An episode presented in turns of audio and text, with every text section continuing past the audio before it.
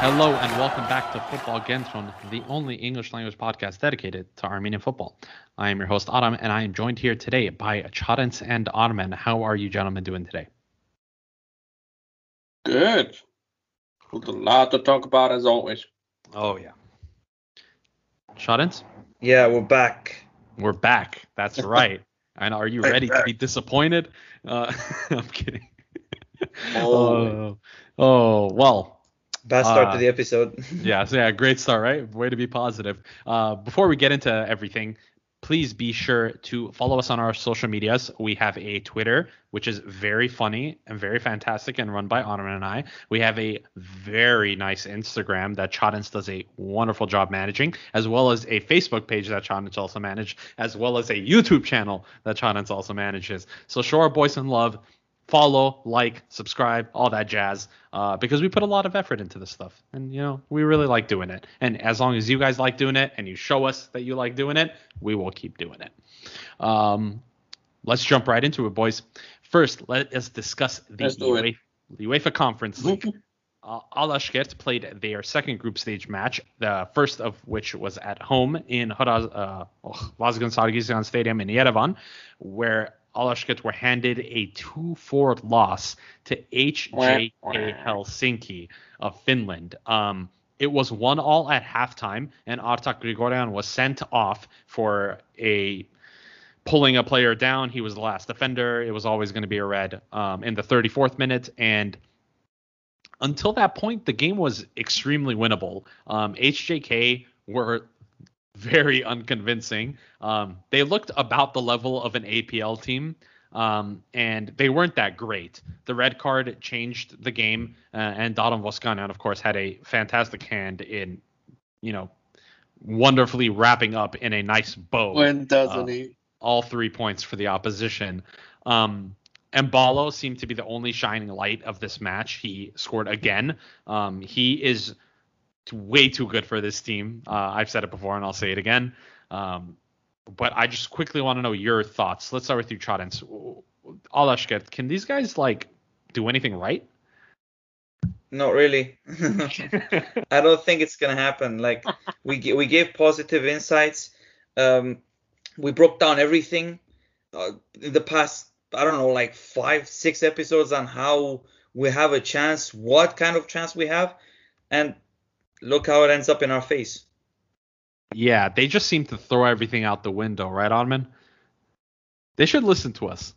I think that's good advice. I mean, oh, definitely, definitely. But you know they're too proud to do that, and they just lost the basically the best chance they had for not just not a win, for a single point at the group stage. Uh, I don't know. It was. it looked a lot like the Maccabi game at the beginning, and it went a lot like the Maccabi and game by the end. I think the major difference though between the Maccabi game and this game was Helsinki's back line was awful. Um, and every single time Yeah. Alashkert had the ball in the opposition's third, they looked likely to score. And but as soon as the red, the red card completely changed the game, and um, unfortunately they are still that- bottom that- of the group with zero points. That's basically that's that's basically that's the reason why they scored one more goal than they scored on Maccabi. But other than that, Yeah. Alashkert Alashkert defense is even worse, and that's pretty much why they got they conceded four like they did against Maccabi. yeah. So yeah, Um, as you said, they gotta listen to us. Elsewhere, uh, Anorthosis had a 2 0 loss away to Genk of Belgium.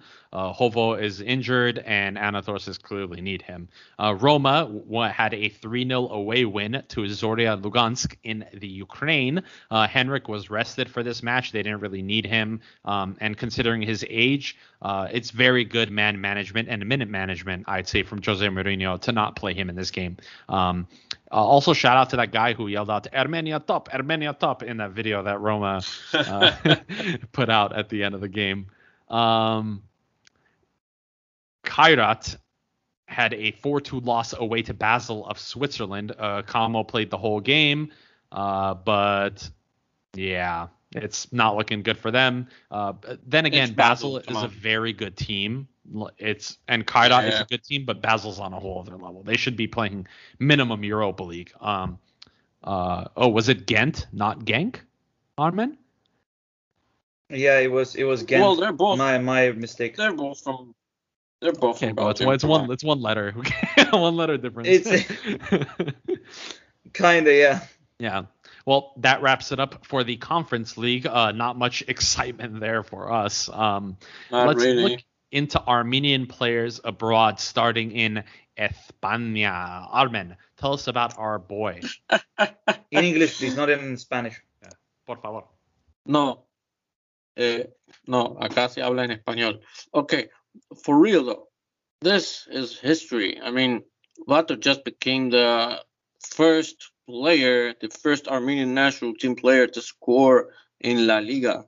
That's insane. I mean, he did score against Rayo Vallecano. Sadly, they lost 3 1. Um, yeah, out of the four ethnic Armenians that have played La Liga until now, only Alfredo Amarillo Quechichian had managed to score, and by the tons, actually, for Barcelona and Espanyol, both sides from the city of Barcelona, actually. And yeah, uh, but he played for Uruguay. Besides, there was no Armenian national team at the time, it was just Soviet. Now, though, El Capitan Vato joins him, joins Alfredo Quechichian, and actually today he got a clean sheet. I mean, today when we're recording on Saturday, he got a clean sheet against another Spanish giant in Valencia. This means three clean sheets for Vato, a goal, a win, the best defensive record in the team individually. Uh, he is playing better and better, and we love to see our our captain, like our real captain, do well. Speaking of playing better and better, elsewhere in Russia, we have Edward Spertsyan. How is our You're gonna young love boy? this one, Adam. Yeah, how is our young boy doing, Chadens? Yeah, he's he scored another goal, and it was an amazing goal, uh, which it was Krasnodar's win 3-0 at home against Sochi, and he's uh, statistically he's getting uh, a goal participation every 183 minutes, which is like two games. So every two games, you're expecting him to do something uh, exciting, and it's, pretty so good. It's pretty good. It's pretty good. We're, we're hoping that he can just keep up his form. Uh, today they drew, I think, as well, right, against CSK in Moscow. Yeah, and Uh, actually, nil-nil. I watched that game. Uh, I watched the second half. I had that and the Cadiz game at the same time going on, and he created, I want to say, four goal scoring opportunities in the second half alone. Uh, two of which were tap ins that his teammates just couldn't He is convert. so good. Um, he yeah, he's even on his his down days, which it looked like today was a little more of his down days. He's looking really good. Um, So he's a threat, basically. He's becoming a threat, uh, like uh, in terms of uh, performances. Like, forget the stats, let's say. If you were looking at performances, if he's performing well, that's good. Yeah, and and I noticed he was he was constantly rotating. He he started as a number 10, but he was playing he was moving on both wings, like and up top uh with the as as a second striker. So he was literally everywhere. Um, yeah, I don't, I don't understand why with the national team he needs to play center midfielder. Like, I understand he gets the ball and just draws the transition. yeah. Like, uh, it's just unnecessary. Yeah, he, he can play winger too. I mean, he's he this guy this kid can play anything. He's young, you know. He has the energy for it. Speaking of young and having the energy, uh, Gor Manvelyan apparently did not have the right energy that it took to break into the Nantes first team, uh, like his best friend Merlin did. Uh, he has been relegated to Nantes B, uh, and it seems like that's the way it's going to be this season. Uh, uh, well, it we he may look to get a loan out this winter, but realistically speaking, Hopefully. um, considering his age that he's still only 18 years old, he can get loaned out to a Liga two side. But um, if he puts his head down, works hard, and keeps working towards it, maybe he can make his uh, debut with the first team in competitive play this season in a Eh. cup match or something somewhere. That's but bro. That's that's what Andonian aimed for, and look how it turned out for him. I think I think he's he has to be more practical, and and I think he's smart enough to do it. But Nantes Like- have got a lot of players. They have a Yeah. lot of players. It's hard And- for him to get a chance. way Exactly, too many and they have- players. And they have a tradition of loaning out young players to get practice, so might as well do it. Yeah, I mean, I, I could see where you're coming from, but he he's a kid that looks like he has a good head on his shoulders and a good um, group of people advising him what to do. If he was able to make it this far, Exactly. I'm hoping he doesn't make the same mistakes uh, that Gale does. Um, exactly. another youth player Time who is actually having a wonderful time, maybe not in as good of a league as Ligue 1. Uh, Vahan Bichakhchyan scored again in for MSK Žilina in a cup match, but he is somehow missing from this national team roster, which we will be discussing later in the Yeah. episode. Just- Um, yeah, this is just nonsense. there you go. That's a little preview for you, right? Uh, and to wrap up Armenian players abroad, uh, Tigran Barsegyan has the second best player coefficient in the Kazakh Premier League so far, only behind his Croatian teammate Marin Tomasov. Um, and he's going to be a dad apparently. Oddman, what do you mean? And walk us a little bit more through your thought process on Tigran Barsegyan and what is making him such an effective player uh, in Kazakhstan right now. Mm, mentality. I think he is the archetype of a big game uh, player. He likes the, you know, the, the, the show. He likes to, to have all the lights on him, the attention. He he likes to live up to that role, like main uh, character kind of role and uh, he's good enough to do it at least in Kazakhstan. So might as well, you know, uh, he's doing so good and and he's so confident with himself and good. And that's basically why he is where he is. And I'm kind of upset he didn't get the move before. He didn't get the transfer like Mhm. out of Kazakhstan. Yeah. But you know, whatever works. And it for shocks me how they're not in the conference league. It just it just shocks me. Yeah, they they Mhm. it's not the first time that that Astana has has messed up to a, a lesser team, but hey ho, I that's just the name of the I game. But at least conference yeah. league. I know they should have qualified. They re- just I- like Žilina too. Žilina should have qualified. Mm. I think Another Astana, example, yeah. That's another example. Astana is just too good. Astana is just too good for their league, and and I think that plays out in them failing in in Europe. They're I don't know. It's like they're not used to getting uh teams against them that are That up to their good. level. Yeah, yeah. Pretty much. It's yeah. it's true. Um, well, that's gonna wrap it up for Armenian players abroad. Or wait, does it?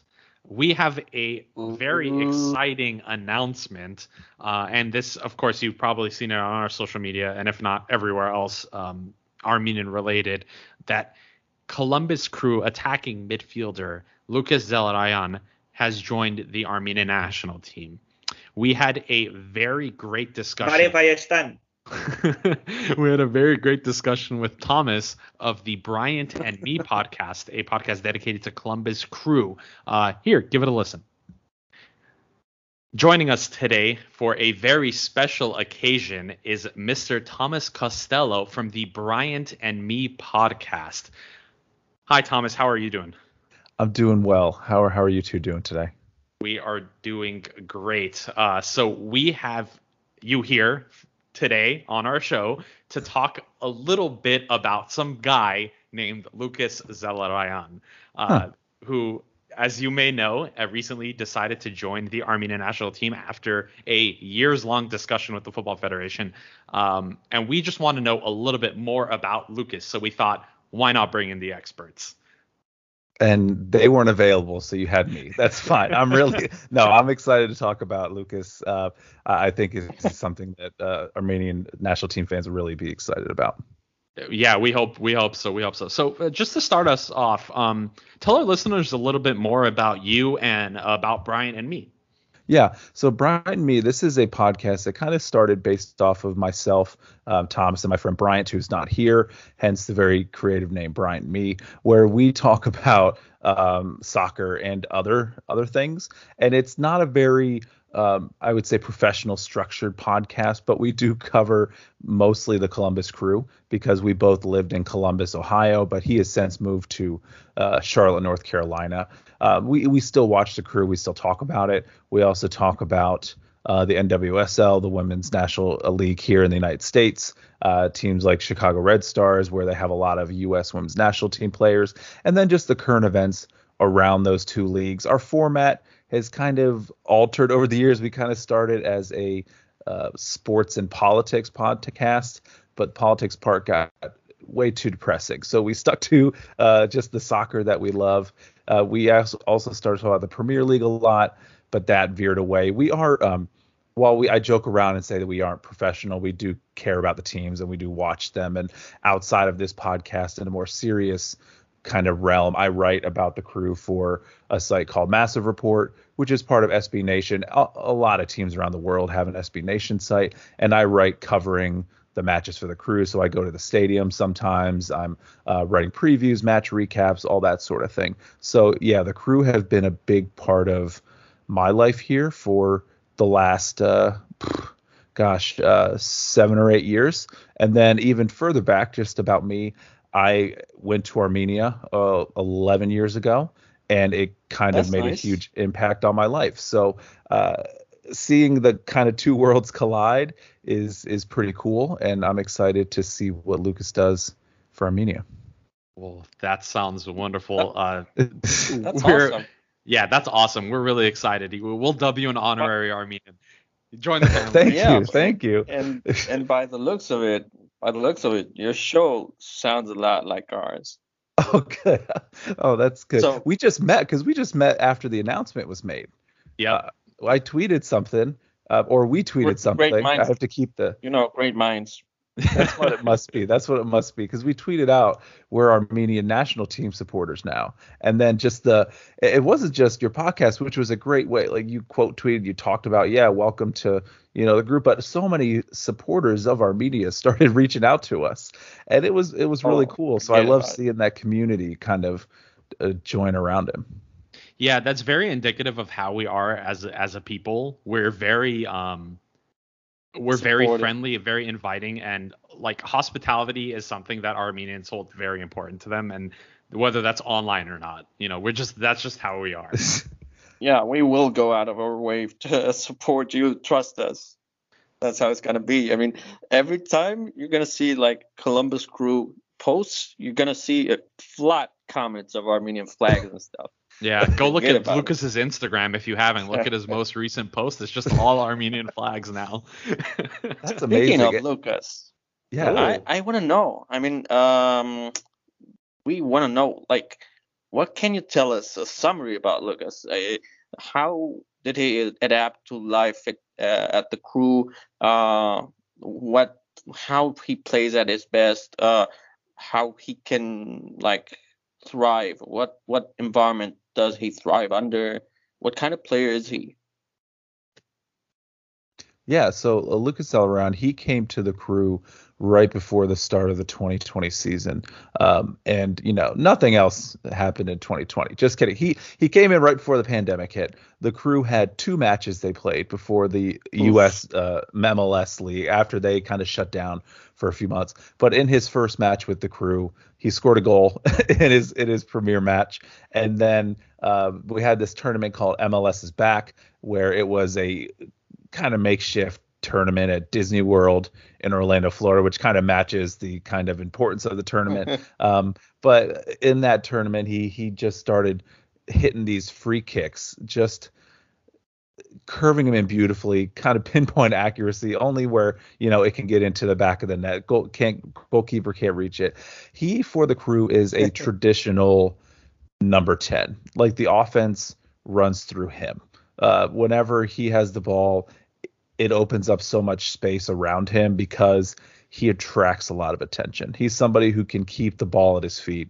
He can move past the defenders and he can find the open players around him. And then also uh, MLS Cup, which is you know the the title for Major League Soccer in the United States, the championship game. He was the MVP of the match, scoring a goal, having an assist in a 3-0 uh, kind of clobbering wow. of the much heavily favored Seattle Sounders because the Crews, uh, arguably our best, uh, one of our other best players in the team. I would say Lucas is right up there. Uh, two of our best players were out due to COVID and having positive tests. So going into the championship game, Lucas had shown things all year.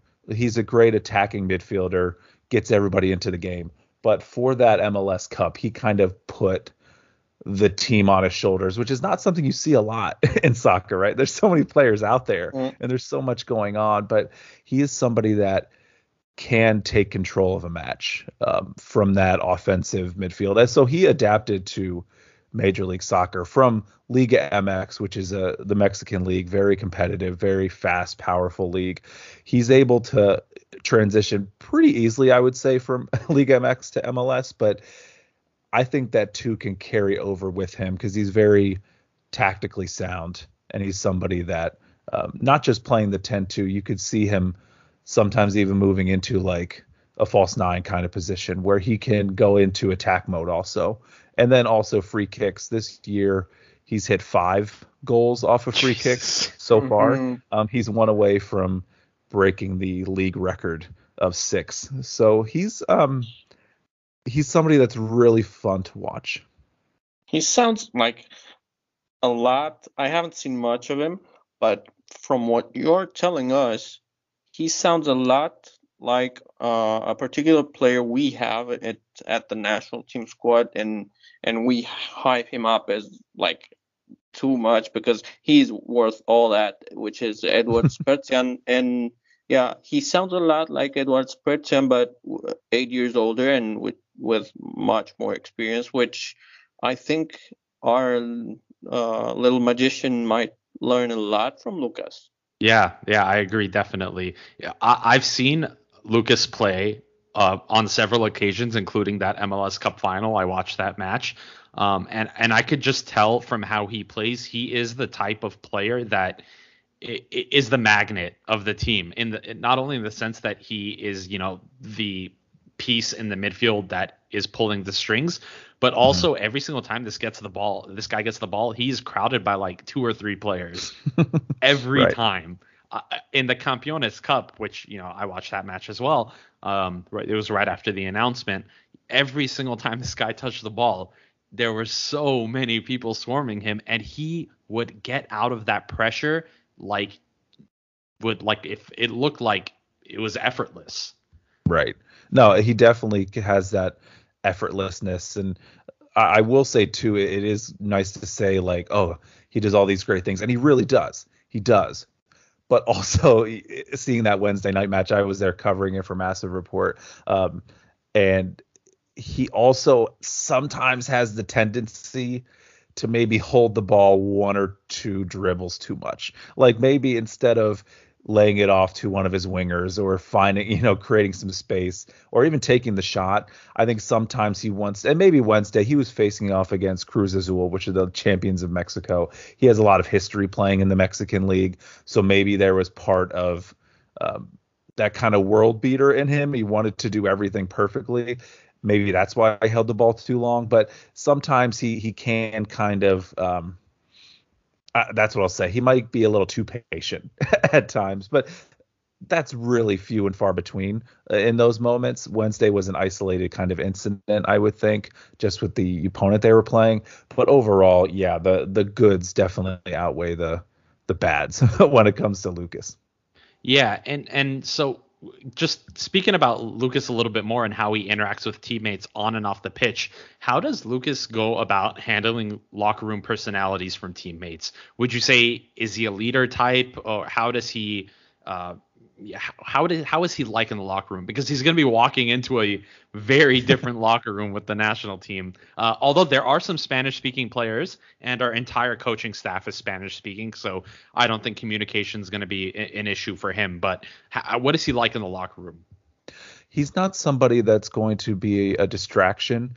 I don't think you ever hear anything about him off the field in regards to anything negative. He's barely on social media. When he is, it's just about, you know, hyping up the team or maybe his family, but he's somebody that's not gonna cause much drama in the locker room. He's in a team right now in Columbus who is a very veteran no, that's team. the thing. That's the thing. We have some players that cause drama already, and but the ironic part is that they play in more or less the attacking midfield area, three quarters of the pitch Oof. alongside where yeah, where Lucas would be getting into that inner competition and and we want to know how he handles egos of teammates. He um I think he's a he's a quieter guy. He's not somebody who is going to be riled up. Um, on the field, he will communicate. He's communicating with his players. He's try- trying to you know get him into space. Although on the crew, uh, we have a few Spanish-speaking players. It sounds similar to the makeup of the Armenian national teams in terms of languages. Uh, we do have folks from kind of all over the world on the crew, but he really gets along well with everybody. You don't see him getting angry at somebody on the field. And I think that is because, like you mentioned a moment ago, he's he's close to 30. He's 29 years old. He has some experience in this. It doesn't mm-hmm. seem like outside of the emotions of the match, which even then he doesn't. I, you never see him yelling at teammates. He might give a look. You know, the soccer player hold his hands down to like, hey, why don't you give it to me? I had the ball right here. But that's uh, just a sign, I think, of somebody who wants the ball and who wants to make something yeah. with it. But personality wise, I, I, he can handle some strong personalities. And um, yeah, he's somebody who will not get too, I think, flustered by that around him. If anything, he he'll give those players hopefully more room to do what they do. Um, and as long as things are going well, maybe you know, well, nobody ever has issues when things are going well. So, so we just want to know maybe a little bit more about the reactions of not only you guys but of the crew uh, crew in general. Uh, were you mm-hmm. surprised, or was the general fan base surprised by this news? Um, I would assume so, but I just wanted to hear what it was like coming from your end. It was. It, it was kind of a shock. I mean, if unless you go to unless you search Lucas Zelarayan Armenian national team, and even then when you do, because once it happened, I was doing some research to see, hey, when did this start? You mentioned a moment ago it's been a year, but there was really like two articles about potentially Lucas and his connection to Armenia. And I think it was the same website, just translated in two different languages. So there's one story about it online. Um, so it kind of came, it came out of nowhere. It completely shocked me but then reading into it a little bit, like, oh, okay, so there at least was some rumors about this. Maybe that's on me. I didn't do enough, you know, uh, research in the off season to see what was happening. But as supporters, yeah, I, I've I've seen some supporters in Columbus who, like you mentioned, Armenian heritage, Armenian folks are spread across the world. There were a lot of already crew supporters who I saw one guy uh, tweeting something in Armenian, uh, replying to the to the announcement. I've seen some other regular crew fans just like really excited about it, and they're really, you know, like, oh man, I are showing their not explicitly saying hello my heritage are, is armenian but they'll kind of reference like oh this is so cool i think it's been extremely positive internally there was kind of like doubt because the national team announced it, but the club didn't say anything, and it was really quiet. So folks within the site I write for, we were like, okay, let's reach out to the team and see what they say before before we start writing something or post something. But then the team replied like, yeah, he got his passport, and um, now it's just a, another cool part of Columbus, which is a pretty diverse city um, in a in a state that is kind of not. Uh, so it's cool to see that that extra bit, you know, another flag that you can hang up in the supporter section, another team that you can support on international breaks. But it's been, yeah, really positive. I bet it must have been awkward. I mean, until the crew, the, the, the official account like posted about it. I bet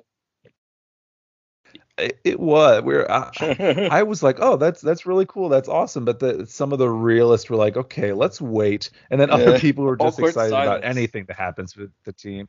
Yeah, awkward style. Yeah.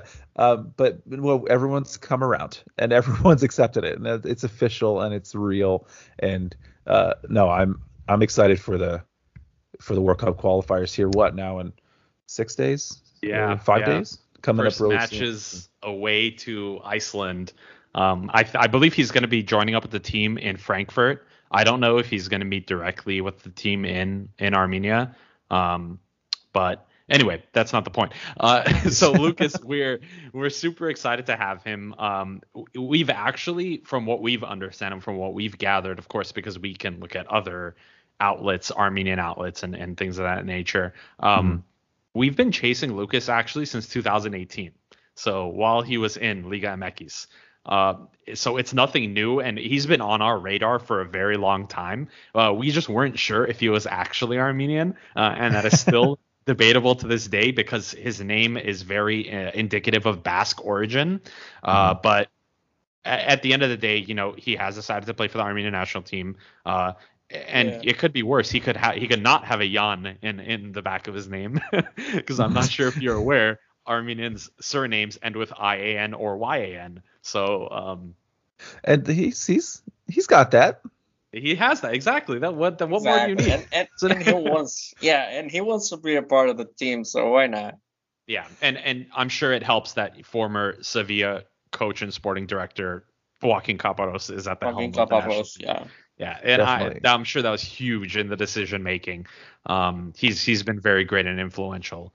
Um, well, thank you, Thomas, for joining us on Football Kentron. We really appreciate the insight on Lucas, and we are very excited to see how he gels with this team. Um, we hope he starts against Iceland. I, I, I, I can't imagine him not starting, to be honest. Not because we lack a number 10, um, but just because of you know the stature and the quality that Lucas brings. I think he would be he's going to be an excellent addition to the lineup, and it would be crazy to not start him, um, unless he's not fit. That's a different story. Yeah, Uh, I mean, if he doesn't start, he could start against Romania three days later. It's Yeah. So it's it, he He was will injured. get He, just came back from injury, and he just played 90 minutes against Cruz Azul Yeah, and on he's gonna Wednesday. be- so I, I think he's and back. he's gonna be walking into a new locker room, so maybe he'll come off the bench against Iceland and start against Romania. It's I can see it that way. or he'll start both games and bang in a couple free kicks, and uh, we'll be marching Yeah, our way to the World Cup playoffs. but you don't want to overplay him. You don't want to get him like overly fatigued and stuff. Yeah. Well, Yeah. Thank you, Thomas. Uh, if you have not already, go follow Bryant and me on Twitter and Yeah. Instagram and go listen to their podcast. Uh, if you want some great personalities and some great football information, and if you just want to know a little bit more about the crew and our new boy Zelarayan, thank you, Thomas, for joining us. We really, really appreciate having you here. awesome being here. Thank you. Good luck. Thank you. We we You need too, it. Thomas. Thank you. Thanks. Well, we hope you enjoyed that little clip with Bryant and me. Uh, go ahead and check them out. They're very funny people, um, very humorous, uh, and th- they give us some really good insight on Lucas and what we can expect from him for the national team. Uh, I'm going to pitch this over to you, Chadens. What do you think Lucas brings to the table to Armenia that we're missing? Uh, for Armenia, the main key thing would be speed. I would say speed. And the second thing, if we're going to add something, uh, technicality. Uh, his technicality is on another level compared to the most players that we have in the national teams. Since, you know, he's got some uh, not fully Armenian roots he's he's got ac- got that experience in an Argentinian environment uh, where it's and and American environment where it's a different kind of football than in Armenia.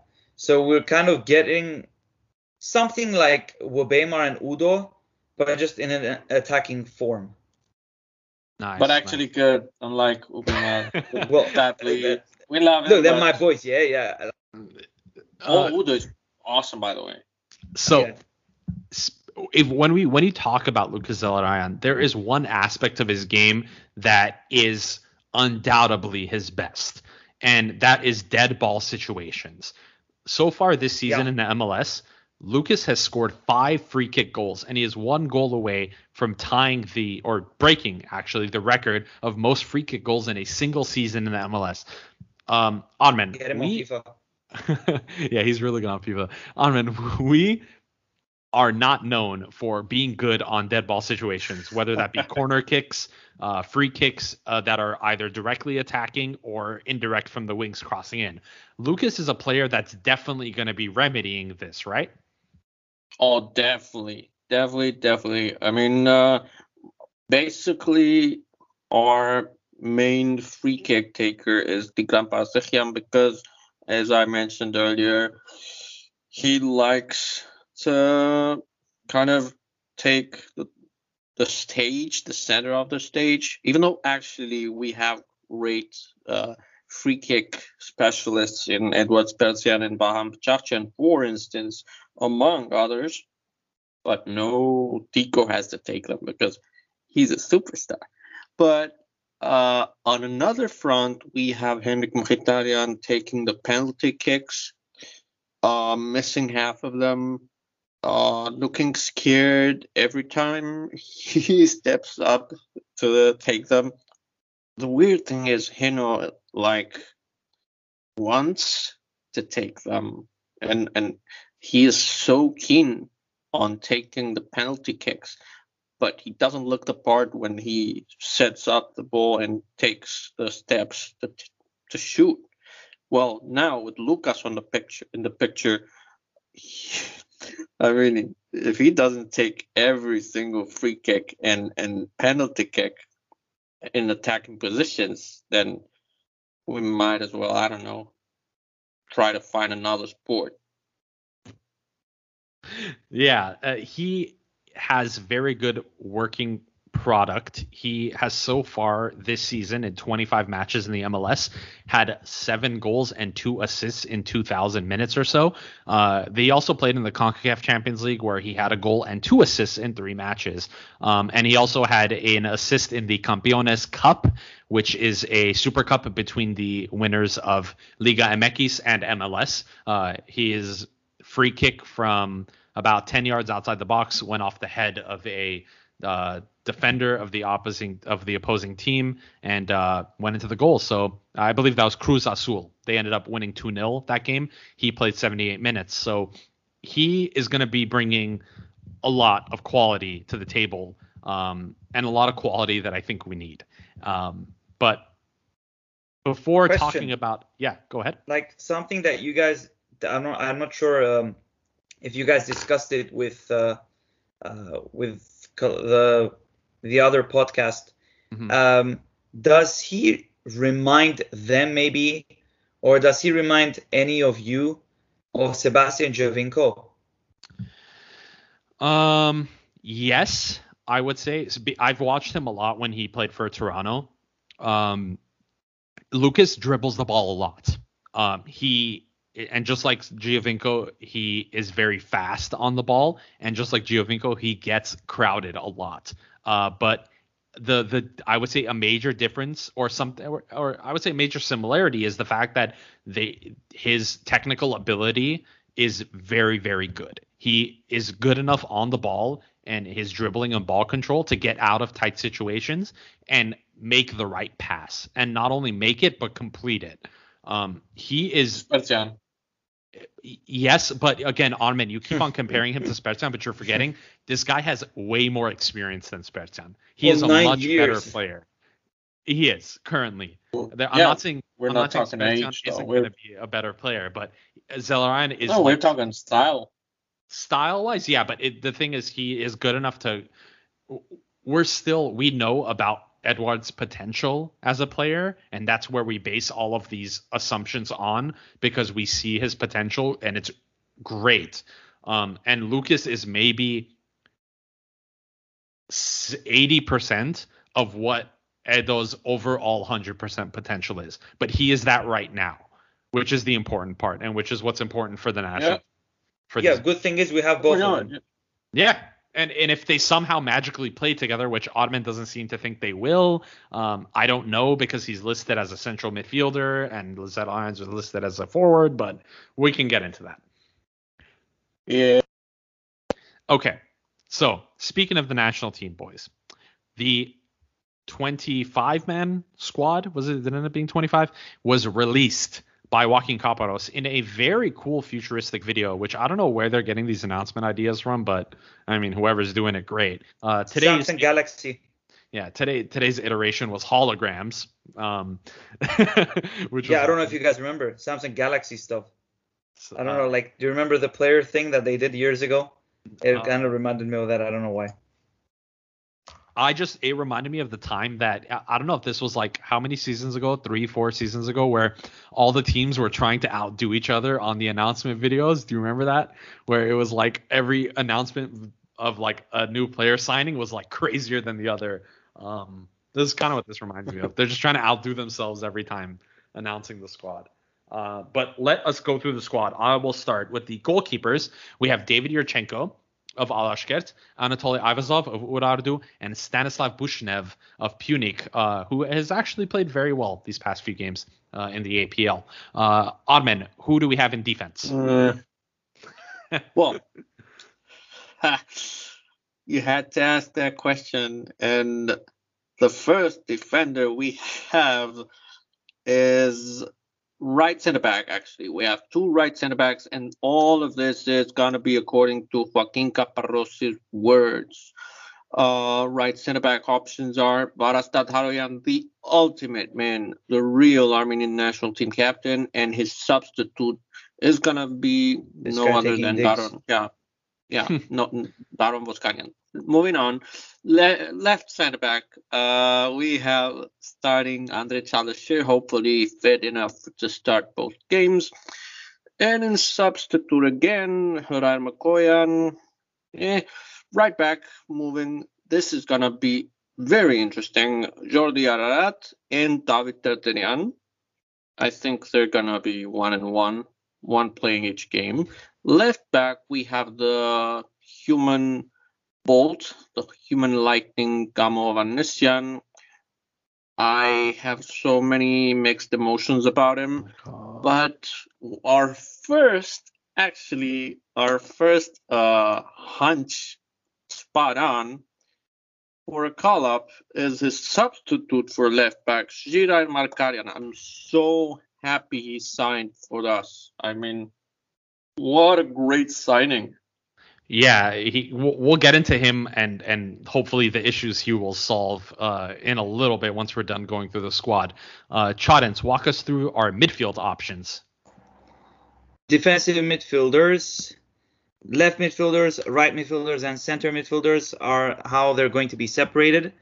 Uh, so we've got Tigran Barseghyan, Khoren Bayramyan, Alik Arakelian, Henrik Mkhitaryan, Ar- Armin relax, uh, Ishkhan Geloyan, Artem Avanesian, Artak Grigorian, unfortunately our red card man, uh, Solomon Udo, Karen Muradian, and our main boy youngster Edo Spertsyan. Yes, great, great list of midfielders that we will be deep dive dissecting into. And to round off the squad, we have our forwards, which include Eric Vardanyan, was called up again, Sargis Adamian, Alexander Karapetyan, and Lucas Zelarayan. So I have some discussion points here for the team, and we will go through one by one and we will discuss these points. Um, the first point I wanted to discuss are the players that are not included in this list. There are a few of them um, that have been left out for one reason or another, and I would like to take this time to discuss that. But first, let's start with on the attacking front. Uh, Zhirayr Shaghoyan and Vahan Bichakhchyan have been left out of this squad by Joaquin Caparros. Now, I'm getting the sense that this is creating a lack of a super sub impact off the bench by not having Giro or Vahan. What are your thoughts on not having Giro or Vahan in this squad? Let's start with you, Chadens. Uh, uh, it's, a tough question because at at some point I'm asking myself, uh, did they actually make an impact in the previous games? And then I'm also asking myself, uh, I'm also actually stating it to myself to to not think that is that don't worry, very soon they're going to be proper starters and they're going to be uh, fixed and ready in the squad. But in this specific window, uh, they're very key members to have an impact. Yeah, because they have the potential to have that impact. You know, they're not like it's not like bringing a, a, a, random APL player off the bench. You're bringing out two of our, you know, two of our three super talented young players. Um, Ottoman, what are your two cents? Uh, Vahan shouldn't have been out. I mean, um, Vahan had a pretty solid uh, window, in my opinion. The Macedonia game, I liked what I saw from him as I said, especially in defense. And if the question is, do those two younger youngsters uh, make an impact on the team, or could, or did they make an impact on the team? Well, maybe not, but during the last window, of course. But so did the rest of the team. So why leave those two out and not say uh, Ishkhan Geloyan, who against whom we have nothing. We like him both as a as a human being and as a player. He has things to add to the team, but Vahan is just too big of a miss. Yeah, and it seems like if we're looking at the way the, it's composed, um, Vahan is seen as a right midfielder under Joaquin Caparros, and it seems that Geloyan and Artem Avanesyan yeah. are in and, and Heno as well. And Heno as well. Um, and, and I, I, if you ask me, actually, I'm sorry I'm cutting you off, but oh, if sure. you ask me, on the right wings, the one, the, the only one of the three that did something positive during the last window, ironically, was the third string player Artem Avanesyan. So yeah, he's been he's honestly been, baffling he's been actually very, very good for Ararat Armenia, who are undefeated in the league. He's scored a few goals uh, and assisted a few goals. I, and I think the last one that we were talking about in our group chat, he dribbled past a few players and like laid it off beautifully. It was like, wow. I mean, there's no doubt he's a talented player. Um, I think. Yeah, he's a CSKA Moscow prospect, and that's why Russia froze him up. Yeah, and and uh, Shaghoyan is now included in the under 21 squad uh, that will be playing up against Serbia, I believe, on Thursday. Um, which has the under 21 squad got boosted a lot actually uh, we, we, will discuss that on, on, another occasion not right now because we want to focus on the senior national team uh, but again uh, uh i think uh, Chadens brought up a very very good point um, how much of an impact did these players actually have now Giro, I would say. How much did anyone? How much did any? That's true, but but Giro. But specifically has, on these, yeah. Yeah, specifically on these players, on man. That's what we're trying to we're trying to find this reasoning, you know, on on on why they would be left out. And Giro, I could see it. Very little minutes with the club yeah, team. Not Vahan. Oh, uh, the thing with Vahan is ah. Vahan is giving me very much, and this scares me, Henrik vibes because he is playing. Why? He's playing Ooh. very well for Žilina, scoring left, right, and center. But every time he plays for the national team, he looks a little lost to me. And. I mm-hmm. pointed this out in the last set of qualifiers, and I pointed this out during the friendlies. Despite him scoring a beautiful goal against Sweden, which was the only positive that came out of that match, realistically, he hasn't made as big of an impact as we had hoped for, but I think that's something that time is going to change dramatically. He for did give, sure. He gave you that winning assist. That much pressure on him. Exactly, Not and and and maybe that's why Caparros didn't include him. Maybe he felt this might be too much pressure for these two right now, and I need players that that's not going to affect. And you know, we don't know what he sees inside, um, so that it, that's my guess look, at the end of the day, Vahan did contribute a lot more in defense against Macedonia than Heno, for instance. He um maybe I don't know if Heno was the one with the most distance covered or what, but the one that made the right choices, however, that's a whole different thing. And and Vahan was way better than Heno in, in every aspect. And and yet Vahan's the one that's dropped and not say Heno or Geloyan, for instance, on that right wing. Yeah, I, am just this this Geloyan this Geloyan one is just baffling me. I I'm I just don't see it. I'm I'm gonna be yeah. honest. I, and we said this last time. This this makes less sense to me than Voskanian, and th- that says a lot. I mean, I have no idea where this guy's coming from and why he's here. It makes zero sense to me because I can list off several players in the Armenian Premier League that have been banging out goals and playing great that deserve to be here much more than he does. And that's just the reality of it. Um, I, I don't know. I genu- I, I have no, and I want to know his justification. Yeah, I, I, really want to ask Caparros his justification for calling this guy up because it's like he does nothing. It, it, it just doesn't make sense. It really doesn't. Um, well, that's one point down. And the next point I wanted to discuss uh, is a gentleman we have already previously talked about a little bit, Lucas Zelarayan. Um, this guy can potentially be a game changer. Um, and now we know in the eyes of Joaquin Caparros, he is a forward, and it looks like he's grouped with um, Eric Vardanyan. So we can expect him to play as the second striker or a false nine behind Adamian or Karapetyan.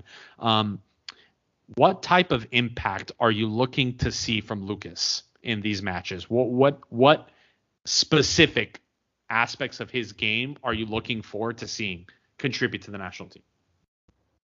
Speak, Mr. Argentina. uh, well, yeah. I, I, as I was talking to you guys before the show, I think hopefully he can take a little bit of the right wing of Heno, kind of like a bit of uh, taking off the light, if you will, taking possession of him or kind of taking responsibilities of him. And not I'm not saying shadow him, but in a way I am because I, I don't know. That's what I want to see from him in, in open play at least. Then there's, as you guys said, set pieces, which hopefully he'll strictly be solely responsible of our set pieces. And last but not least, I hope to see a change of mentality in the team with him uh, because he's not outspoken, he's not very vocal, but he is not the sort to crack under pressure either. He's a he's a he's a big game player too, but not like Tico, not like ooh big chest and bad like bad boy face. No, he is a guy that just does his his thing and and does his best no matter against which team he's going to be playing. He's a baller all around, and, and, and this team needs needs that needs a player that can perform under all sorts of circumstances. Yeah, and and I think one thing that I'm looking forward to seeing is a player that actually dribbles the ball. Um, in my opinion, that is one of my favorite aspects of the sport is when a player dribbles the ball past one or two defenders and that's something we know Edward Spertsyan has the capability and quality to do. That's something we've seen Sargis Adamian do. Uh, that's something that you expect Henrik to do, but for he literally never does that with the national team, uh, which makes no sense. But so that's what I'm looking forward to seeing because he is a very good dribbler, and I'm looking forward to seeing him create spaces, uh, and that's something we desperately need. Um, yeah, as Shannon said, technicality and, and football IQ overall. Yeah. Shannon, do you have anything to add about Lucas? Super sub against no okay not super sub but substitute uh, probably will be substitute uh, in the Iceland game. Yeah. Uh, and a very important role to play against Romania. Yeah.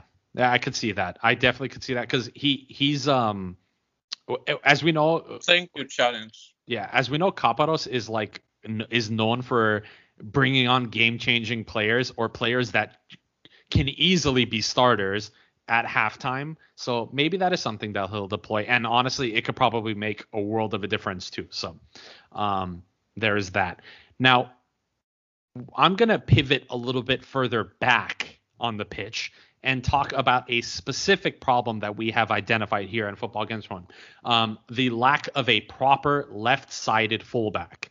Um, Kamo Yeah. Hovhannisyan has been occupying that territory, uh, but he is awful at left back. He's not an awful player. He's just not a full Fun zone.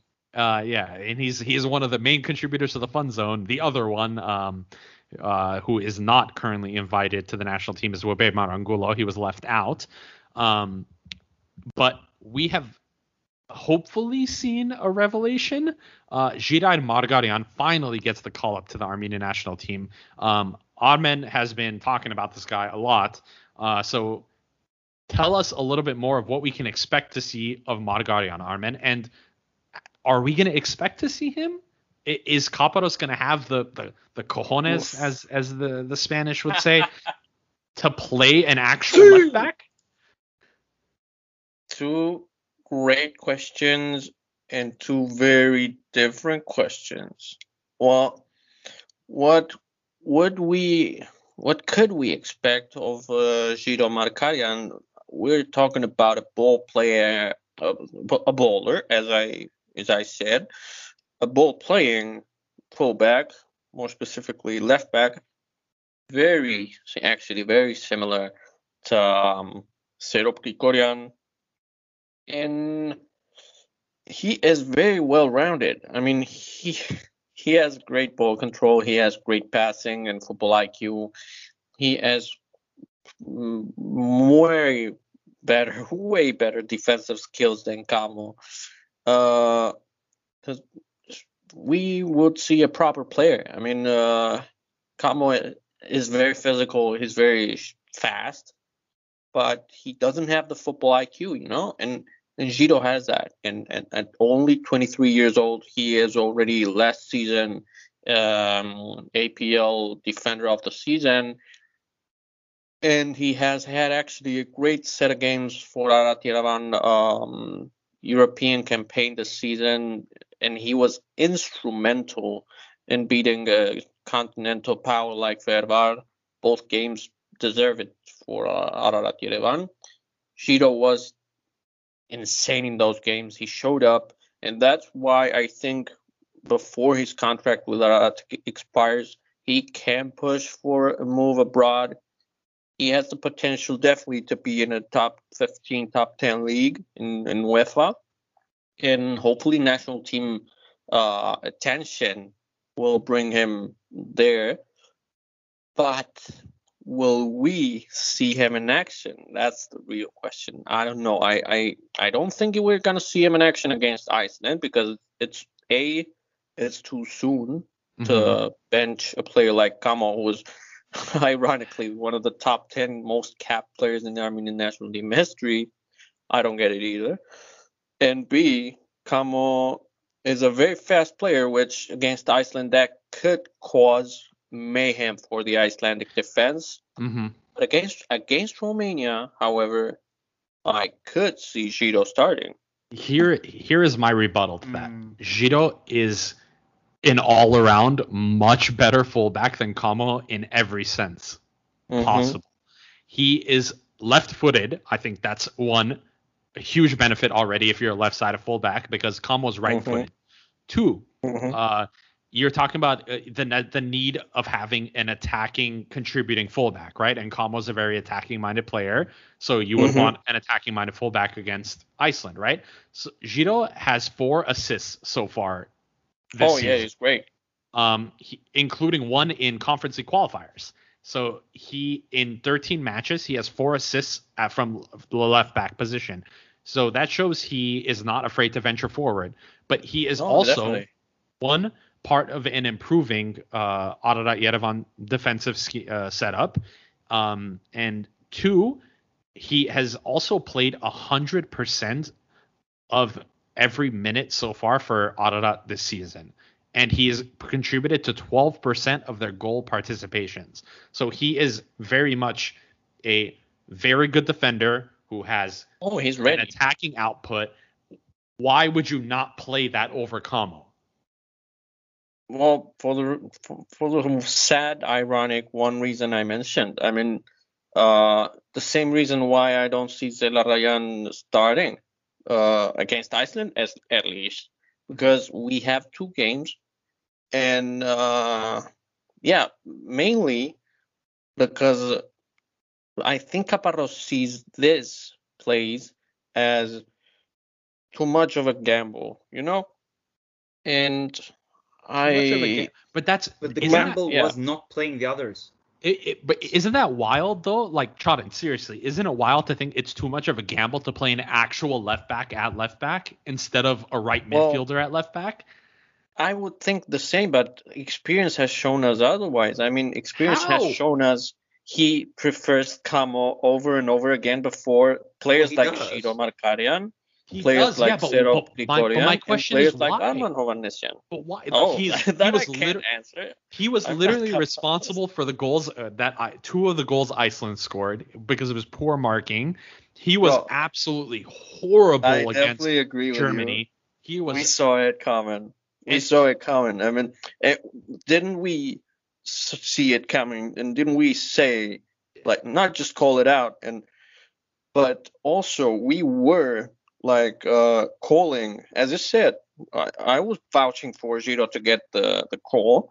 Mhm. We were all vouching for Kamo to get benched and Mhm. and play either. We literally, you made a like a stat uh, with like a graph with the left back options we have. And it's not that we lack depth, it's that Kamo is his preferred option so far. But he that's the crazy thing to me is that he even said in his most recent interview that he knows it's not a good option, yet he keeps doing it. That's Yeah. this is this is this is so frustrating to me that but Well, I'm hoping the fact that Iloyan. It's another Ishkhan thing. uh, it's it's I hope I hope he plays. I really do. I hope he starts against Iceland. I don't think he will, but I hope he does Exactly. because Oh, that'll show me definitely. That'll show me that Caparros is a- is actively trying to solve problems. Because if you're not making any changes in the lineup, you're not solving any issues. I agree. I agree, and and then I, that's why I find it weird. But yeah, as I said, experience uh, experience has shown us he's probably gonna start Kamo at least most likely against Iceland. But the hope is he won't against Romania. He will change a thing or two against Romania. Because you need an actual defender against a team Oh. like Romania. We have been needing an actual defender. Last window was the perfect example. The fun zone was the perfect example. Uh, another issue I have very similar to this is uh, the Heno front. But then again, I don't see that one changing either. Yeah. So might as well might as well hope for the best possible option with what we do have apparently. Yeah. Well, the big difference this time around is that we are not playing three matches, but instead only two matches, um, which we know Joaquin Caparros likes to rotate central defenders, um, as was proven in the past two national team windows. Um, but this time we have two games, and we have only two good center backs, being Haroyan and Calisir. Um, Chadens, do you see both of these players uh, playing the full game, or do you think he's gonna start Voskanian in one of the games?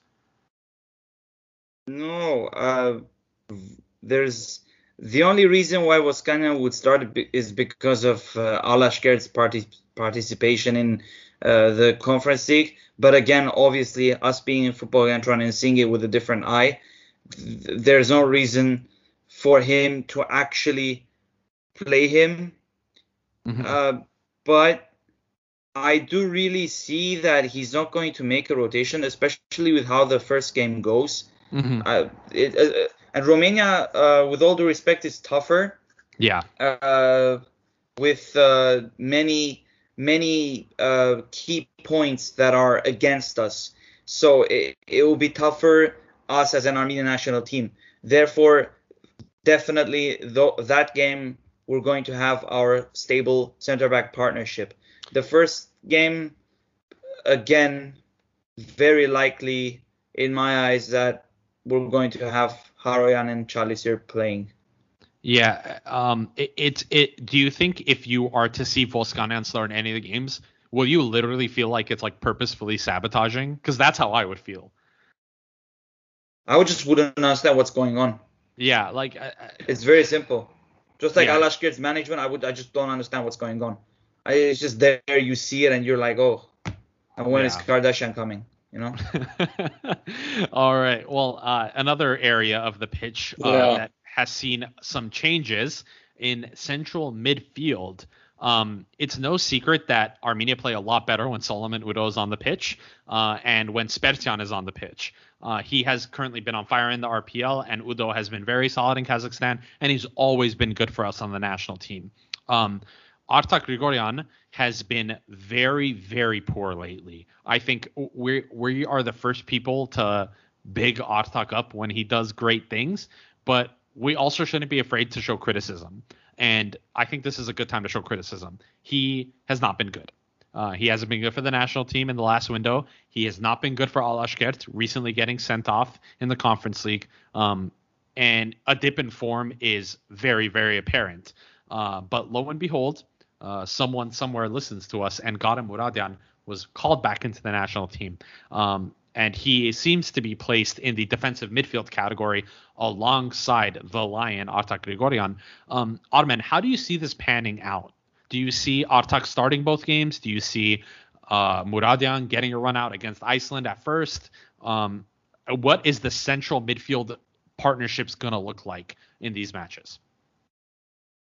Well, yeah, it's one thing what we hope and how we assess the team, as I always say, and ironically, it's a whole other thing what we expect to see because we've been over and over again about how Caparros and the Armenian national team historically doesn't always respond to uh, expectations and and who like the obvious options would be. One is one example would be, as Charles mentioned earlier, Kardashian should by all means be called before players like Taron Voskanian, but aren't.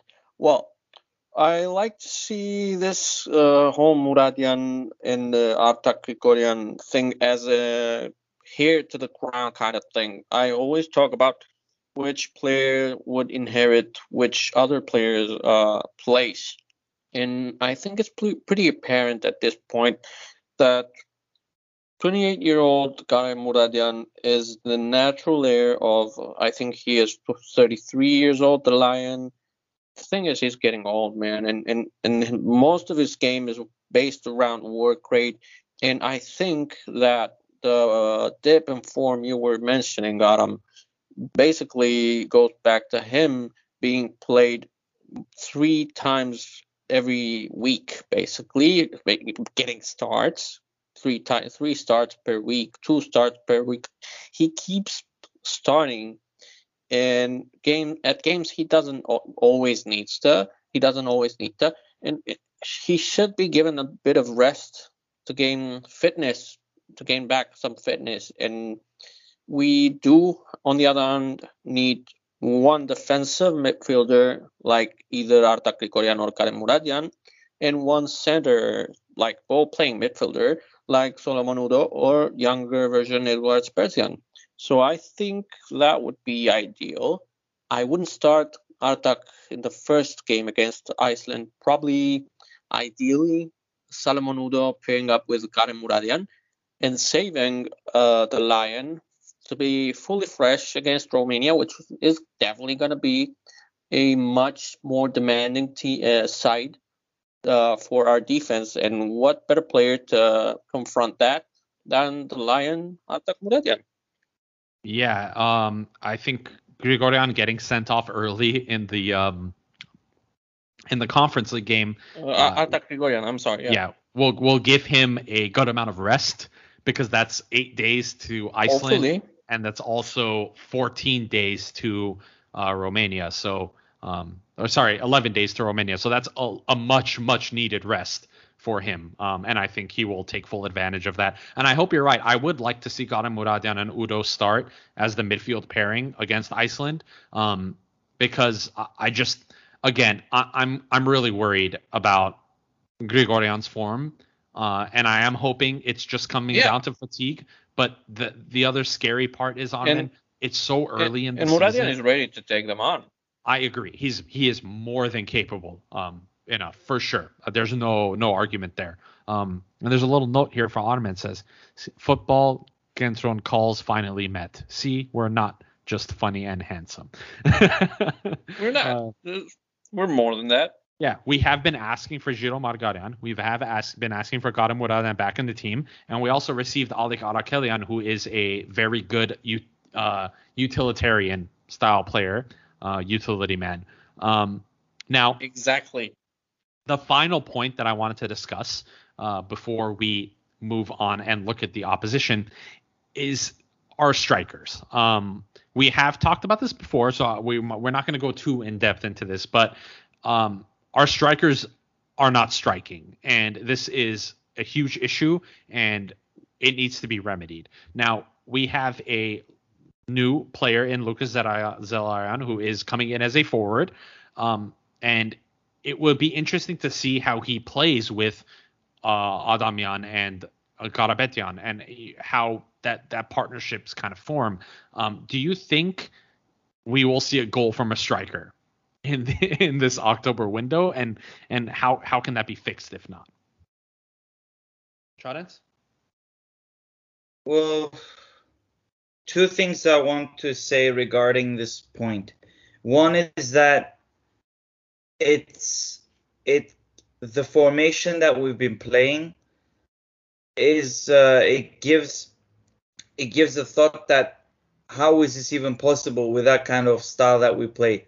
We'll play 4-4-2 and 4-4-2 is like one of the most historical uh, formations used to score goals and win matches, and we haven't really been doing that, uh, which which also brings us brings us to the point that we don't have a proper real nine. It's only Karapetian. Uh, the second key point I want to make is that we need to do it now. Now is the time to start scoring for our forwards to start scoring because the games after these two, it's when it's the only time you have to score goals. We're not gonna get much into that. Uh, that's for later, but this point will again come on depending on how we how we go to these two games in this window. Agreed. So, um, to sum it up, boys, we have always said that our initial gut reaction to the national team rosters end up being fairly accurate uh, into how the results end up showing. Um, and this is something that Ottoman and I discuss a little bit in depth. So, Ottoman, your gut reaction to this national team squad list, what does that tell you in brief? Better than the previous one. Okay. I, I would agree. I would agree. My initial reaction was this is better Not than the previous. yeah, not necessarily good. Still some things very clear, obvious things off, Yeah. but not entirely awful like last time. Yeah, I would say the biggest thing missing here is um Hovo being injured. Uh, but we have a very competent few Terteryan others. Yeah. and and Jordi. Well, I mean, in terms of the fact that we only have we play a four at the back where three are competent, and missing one of those three lowers that even more. So uh, I see that as a very as a big loss. But we do have Terteryan and we do have Jordi Ararat, friend of the pod. Um, who are stepping up to fill in. Uh, like you said, kind of when we were going through the names, it, it feels like they're probably going to switch off, play one game each, and I wouldn't be opposed to that. They're both very good players, um, and I, and I'm ready for them to show their quality. Um, so let's take a look at our opposition briefly. Uh, we're not going to go too crazy here because we're already like an hour in, uh, and we don't want to overwhelm you guys. Uh, but our first match is going to be this Friday away to Iceland in Reykjavik. Now, Iceland is in a bit of an awkward period right now. Uh, They so far in these qualifiers have one win, one draw, and four losses. In the last set of matches, they had a 2-2 surprise draw to the Macedonians away. Uh, they had a 2-0 loss to Romania and a 4-0 loss to Germany. Um, their loss, uh, their draw rather against Macedonia, I caught the last 10 minutes of that game. Um, and from what I recall, Macedonia shut down. Um, they were ready to just pack up shop and go home. Uh, and they forgot that the game is 90 minutes and it bit them in the ass. And they dropped very crucial points there. And that just got me thinking this is a team that we need to be fully focused 24 7 um, because they have qualities that they're strong in aerial uh, in the aerial area uh, that Armenia is very weak in. So in our last match against them, uh, we came up 2 0 winners in Yerevan, uh, where the stats were pretty even, uh, and we actually had more attempts on target than they did. Um, and they held a slightly larger uh, possession than we did, uh, but we were playing a very strong counter. Um, since then, uh, this team has been drowning in sex scandals, including three very important players who are no longer part of the Icelandic team. Uh, and they have shown versus Macedonia that if you don't fully focus on them for the entire match, uh, they can creep back in. Um, and they have the they have the quality to hurt you, but this definitely isn't the same Iceland, right, Ottoman? It's a very very different looking Iceland team.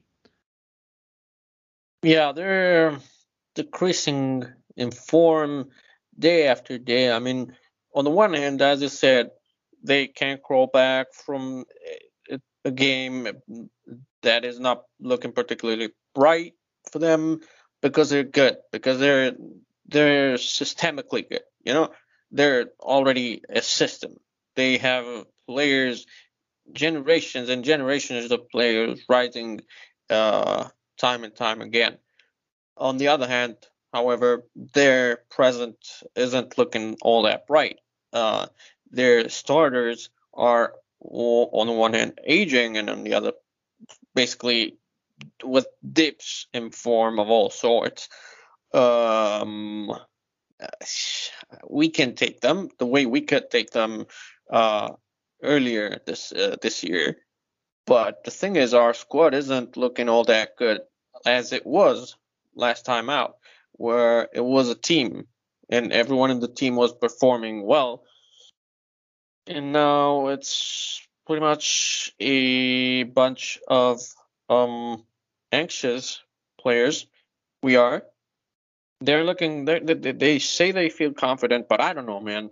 I I, I want to see that on the pitch. I don't want to see the it on the statements. And last semester out, we saw it on the pitch. Now yeah. we're not seeing it.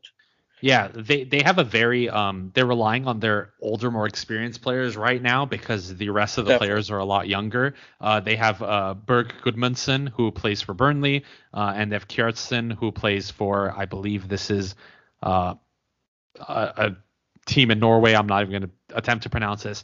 They do have some very promising young players, but that very similar to us. It may be a little too early. Uh, they have Andre Gudjohnsen, who uh, plays for Real Madrid Castilla, called up to their national team, uh, mm. and they have Albert Gudmundsson, who of course plays for AZ Alkmaar, uh, who is very very dangerous on the wing.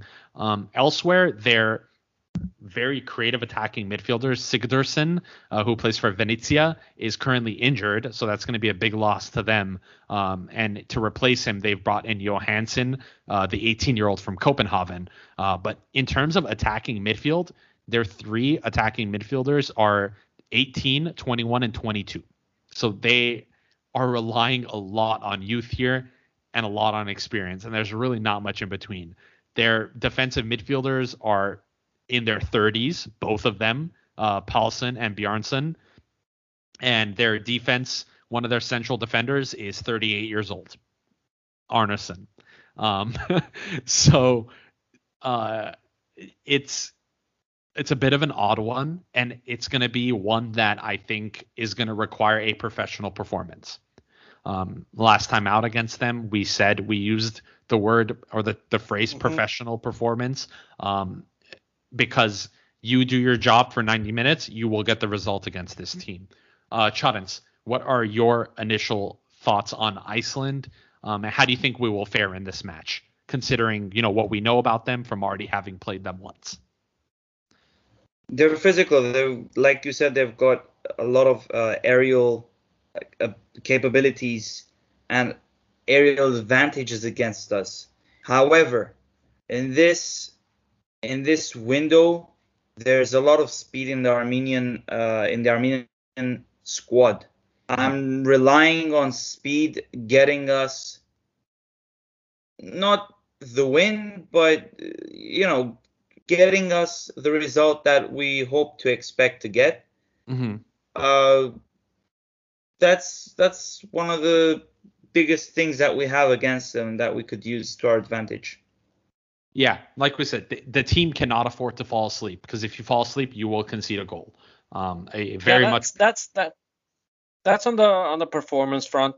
And before that, there's something that you were implying with the professional uh, phrasing, but there's something very important that I think it's primordial, which is the approach. Before performance comes the right approach, uh, which we did have uh, last time out against them. That's why we dominated them in almost basically every part of the pitch.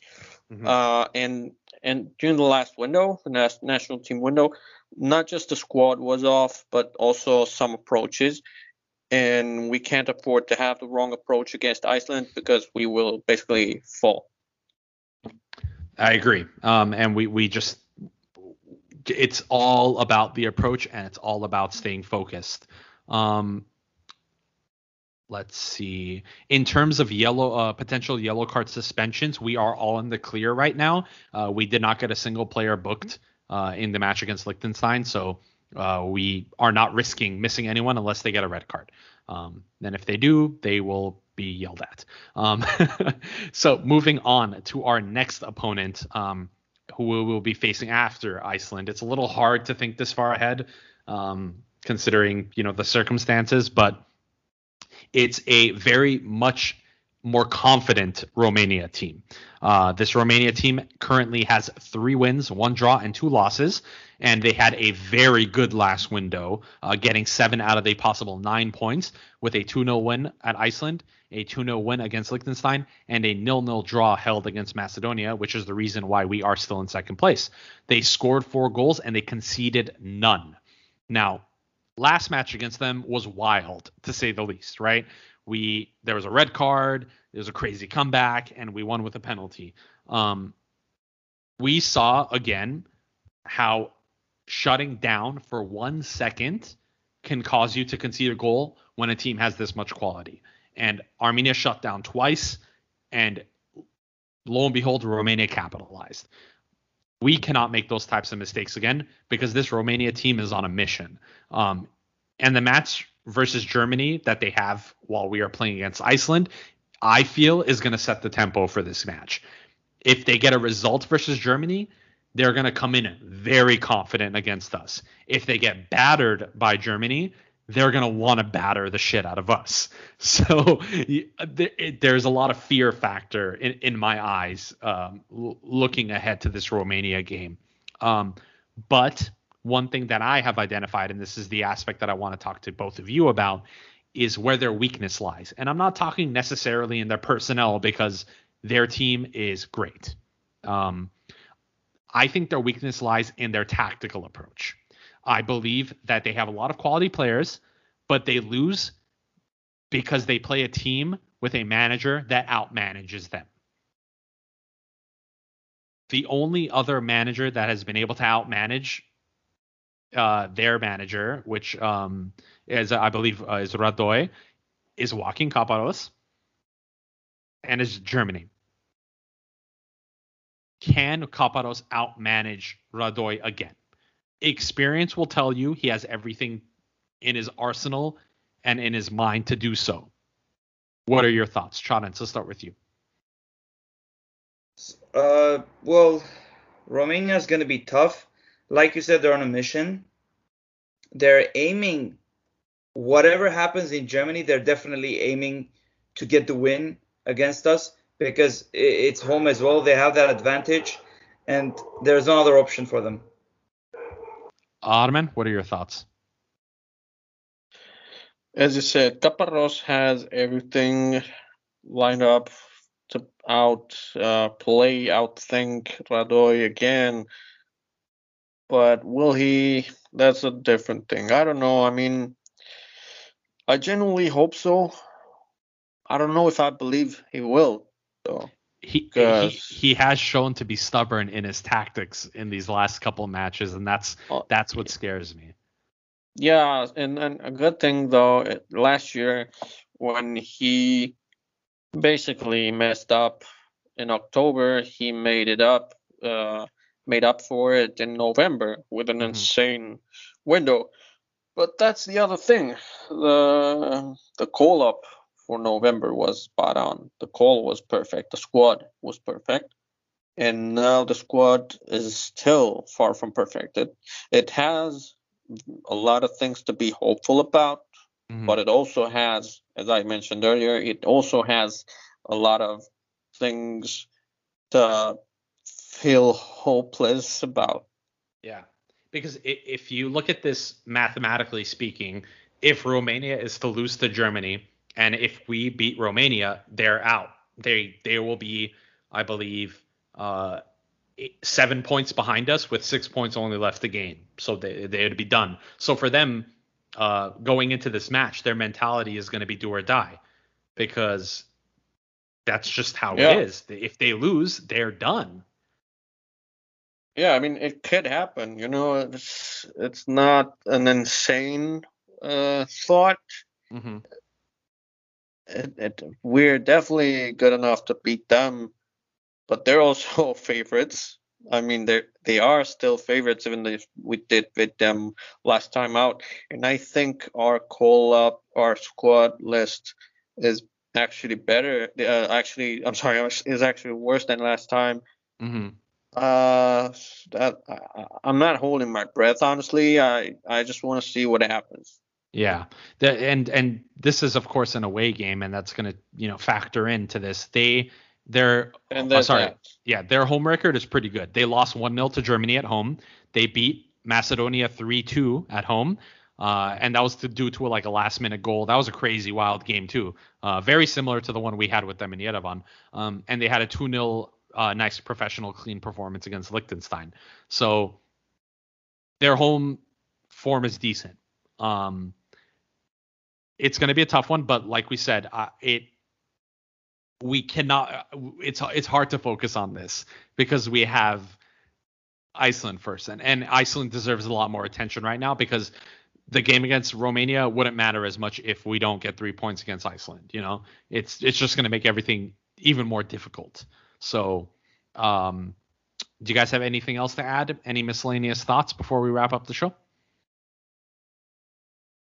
Not really. I'm just looking forward to see something. Yeah, a goal Anything. a goal would be nice, right? um, Uh, I- I'd A rather goal from focus on- strikers. on- yeah. I'd rather focus on how the team plays because I haven't seen the team play good uh, since the Croatia game, to be honest. Yeah, yeah, that's that was and that was in June. So, um, this is it, October, do or die. Got to get these points. Uh, this is this is the if we want to have a chance to get to the playoffs, um, the results need to come now, and and it's that simple. So, Armenia versus Iceland this Friday, October eighth at 11:45 a.m. Pacific Standard Time. Uh, that is, I believe, at 4:45 Buenos Aires, right? Armin, 3:45 your time, 4:45 your time. I don't even want to think about it. Let me see. I mean, yeah, it's it's 4 p.m. It's Yeah. 3:45. Oh and my god! it's a late game in Yerevan. That is a, I believe, Not the best Ten- way to go to sleep. 10:45 p.m. game in, in Yerevan. So it's a late one. Oof. And then on Monday the 11th, there's the match against Romania, which is at the same time for kickoff. Yeah. Um, this has been it for Football Kentron. We will not be doing an in-between episode wrapping up the match against Iceland. Uh, well, we'll probably be doing those uh, Twitter Spaces uh, throughout this time. Yeah. Uh, we'll we we'll we hold love- each other company. Yeah, we'll hold each, we'll hold each other. we will suffer together. Yeah. Um, I don't know what's gonna happen. I hope we're I hope we're happy on the other side of this. I really do. Fingers crossed, man. Yeah, fingers crossed. I mean, it's um, considering you know what our November schedule looks like. It, it's it's it is do or die here. So for that's it for football Kentron. We will see you again next week after the October set of World Cup qualifiers. Um, hopefully with strong results. And uh, I know our listeners are a little worried that we don't sound as confident as we normally do, uh, but we're we're just trying to be cautious at this point. Um, because it's a really difficult one to call. So thank you for listening, guys. On behalf of Charanta and Ottoman and Tito, who was not here but had some sort of championship football game. So hopefully Tito won. Um, thank you for listening to Football Kentron. We will see you next week, uh, where hopefully Armenia is still in pole position for second place in World Cup qualifiers. Thank you, guys. Goodbye.